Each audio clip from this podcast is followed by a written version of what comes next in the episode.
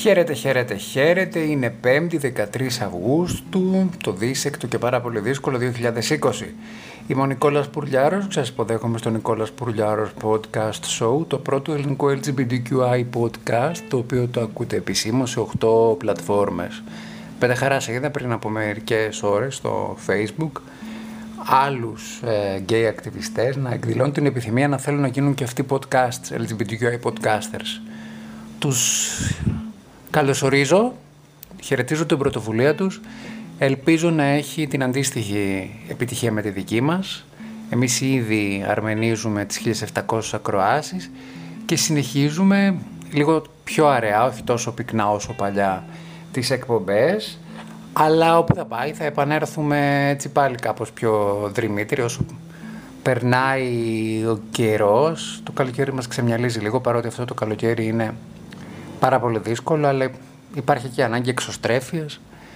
Οπότε κάπου κάπου χάνουμε την τακτική επικοινωνία μας. Υπόσχομαι όμως ότι θα είμαι πιο τυπικός και πιο τακτικός και ξεκινάω αμέσως την ε, εκπομπή με το ευχάριστο νέο ότι ο Τζολ Μπάιντεν, ο υποψήφιος πρόεδρος των Ηνωμένων Πολιτειών, που όλος ο πλανήτης εύχεται και ελπίζει να εκλεγεί νέος πλανητάρχης, διάλεξε για αντιπρόεδρό του την Καμάλα Χάρης, συμβολική η επιλογή του, πρωτίστως γιατί είναι γυναίκα, δευτερευόντως γιατί είναι μετανάστρια, μητέρα της Ινδίου, ο πατέρας της Τζαμαϊκανός, είναι δεύτερης γενιάς Αμερικανίδα θέλω να πω, και για μας το πιο σημαντικό είναι ότι είναι φανατική υποστηρικτήρια των LGBTQI δικαιωμάτων. Και το απέδειξε διαλέγοντας για προσωπάρχη της αντιπροεδρίας την Καρίν Ζεν Πιέρ κάτσε με πω λάθος το όνομα της. Καρίν Ζεν το θυμάμαι. Ναι το, σωστά το έχω πει. Καρίν Ζεν Πιέρ η οποία είναι μία έγχρωμη αφροαμερικανή περήφανη λεσβία με πολύ έντονη ακτιβιστική δράση, η οποία θα είναι το νούμερο ένα πρόσωπο στο επιτελείο της Καμάλα Χάρης και αυτό σημαίνει ότι δεν θα αφήσουν τίποτα να πέσει κάτω από την ρητορική μίσους, την νομοφοβική πολιτική ε, ιδεολογία, την ομοφοβική δράση του Ντόναλτ Τραμπ. Και αυτό το βρίσκω πανέμορφο και ελπίζω οι φίλοι μας στην Αμερική να έχουν βάλει μυαλό μετά από τέσσερα χρόνια, πέντε χρόνια από την αντισυστημική ψήφο και να καταλάβουν ότι επιλέγουν για πρόεδρο, να καταλάβουν ότι επιλέγουν για ηγεσία και όχι για νικητή σε reality show.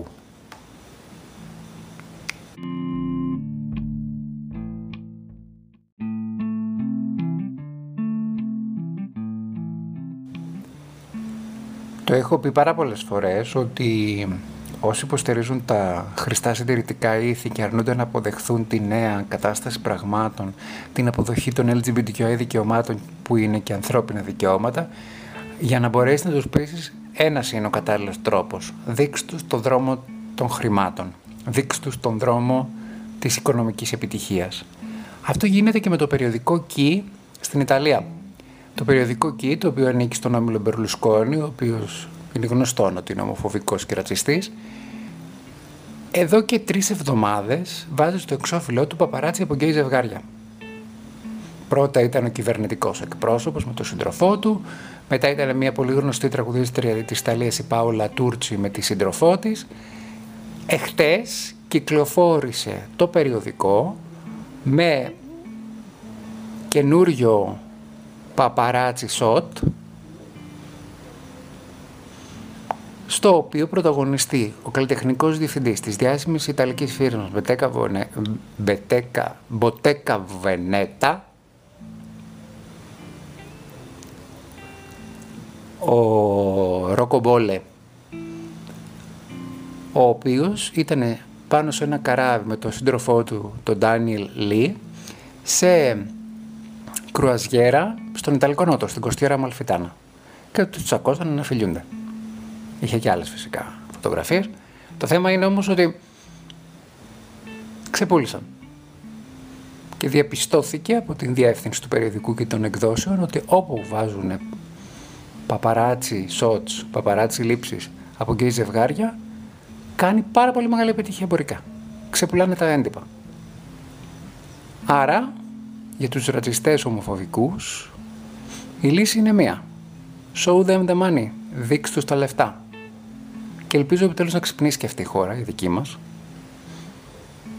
Και κάποιοι άνθρωποι να πάρουν την απόφαση να προωθήσουν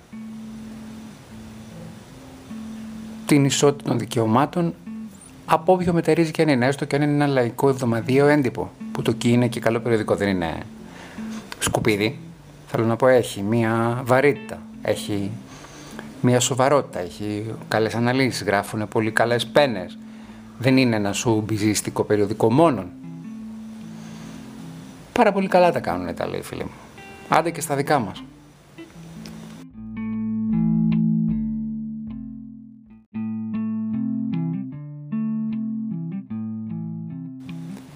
Μία έρευνα από το Πανεπιστήμιο του Πίτσμπουργκ σε συνεργασία με Πανεπιστήμιο της Νότιας Καρολίνας στις Ηνωμένες Πολιτείες απέδειξε ότι οι άντρες οι οποίοι υιοθετούν ως πρότυπο συμπεριφορά στην τοξική αρενοπότητα τη συμπεριφορά του μάτσου άντρα που είναι αποτέλεσμα της πατριαρχίας των τόσων αιώνων είναι πολύ ισχυρό, είναι πολύ πιθανόν, ισχυρά πιθανολογούμενο, το να έχουν προβλήματα ψυχικής υγείας. Και αυτός ο συνδυασμός της, της τοξικής αρενοπότητας, του μάτσο μαν, με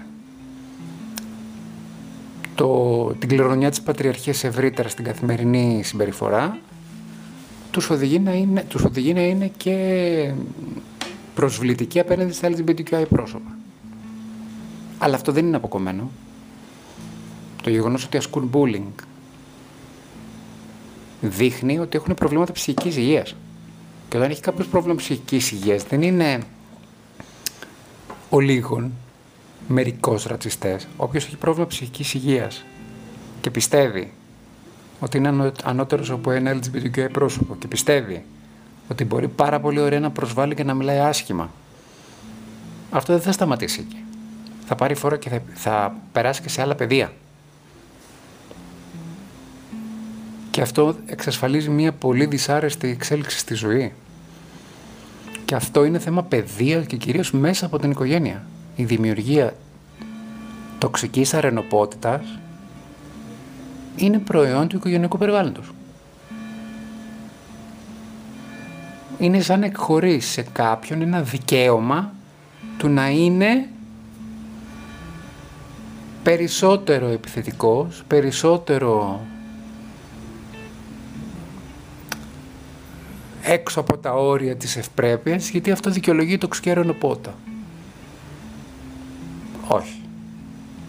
Και γι' αυτό εγώ είμαι υπέρ της άποψης το ότι δεν μπορούμε εμείς στην LGBTQI κοινότητα να αφήσουμε τους ανθρώπους να μας συμπεριφέρονται όπως θέλουν. Πρέπει να υπάρχει νομική προστασία. Πρέπει να υπάρχει νομικό πλωστάσιο ειρηνικά, με ευπρέπεια, να τους βάζουμε στη θέση τους και όπου δεν μας σέβονται και δεν υπάρχει ευπρέπεια, υπάρχει ο νόμος. Και περιμένουμε από αυτό το κράτος να τους προστατεύει όλους ή οποιοδήποτε κράτος. Θα μου πεις τι γίνεται. Δεν γίνεται, το ξέρω. Αλλά αυτό δεν σημαίνει ότι πρέπει να σταματήσουμε να το διεκδικούμε. Κακά τα ψέματα. Ένα και ένα κάνουν δύο. Και να το τελειώσουμε εκεί. Και κάπου εδώ ήρθε η ώρα να σας αποχαιρετήσω. Το Νικόλας Προυλιάρος Podcast Show σας στέλνει την αγάπη του. Μας ακούτε σε 8 πλατφόρμες. Εύχομαι και ελπίζω να πάνε όλα καλά σε κάθε πεδίο. Καλωσορίζω όλους τους φιλόδοξους podcasters που θέλουν να κάνουν LGBTQI εκπομπές. Είναι και αυτό μια εξέλιξη. Με ακούτε στο Anchor, στο Google Podcast, στο Spotify, στο Apple Podcast, στο Radio Public, το Radio ε, Breaker, το Pocket Cast, το Castbox. Νομίζω αυτά. Χαίρομαι πάρα πολύ που είμαστε και πάλι μαζί. Σας φιλώ, σας χαιρετώ. Νικόλας Πουρλιάρος Podcast Show, το πρώτο ελληνικό LGBTQI podcast. Σας χαιρετώ.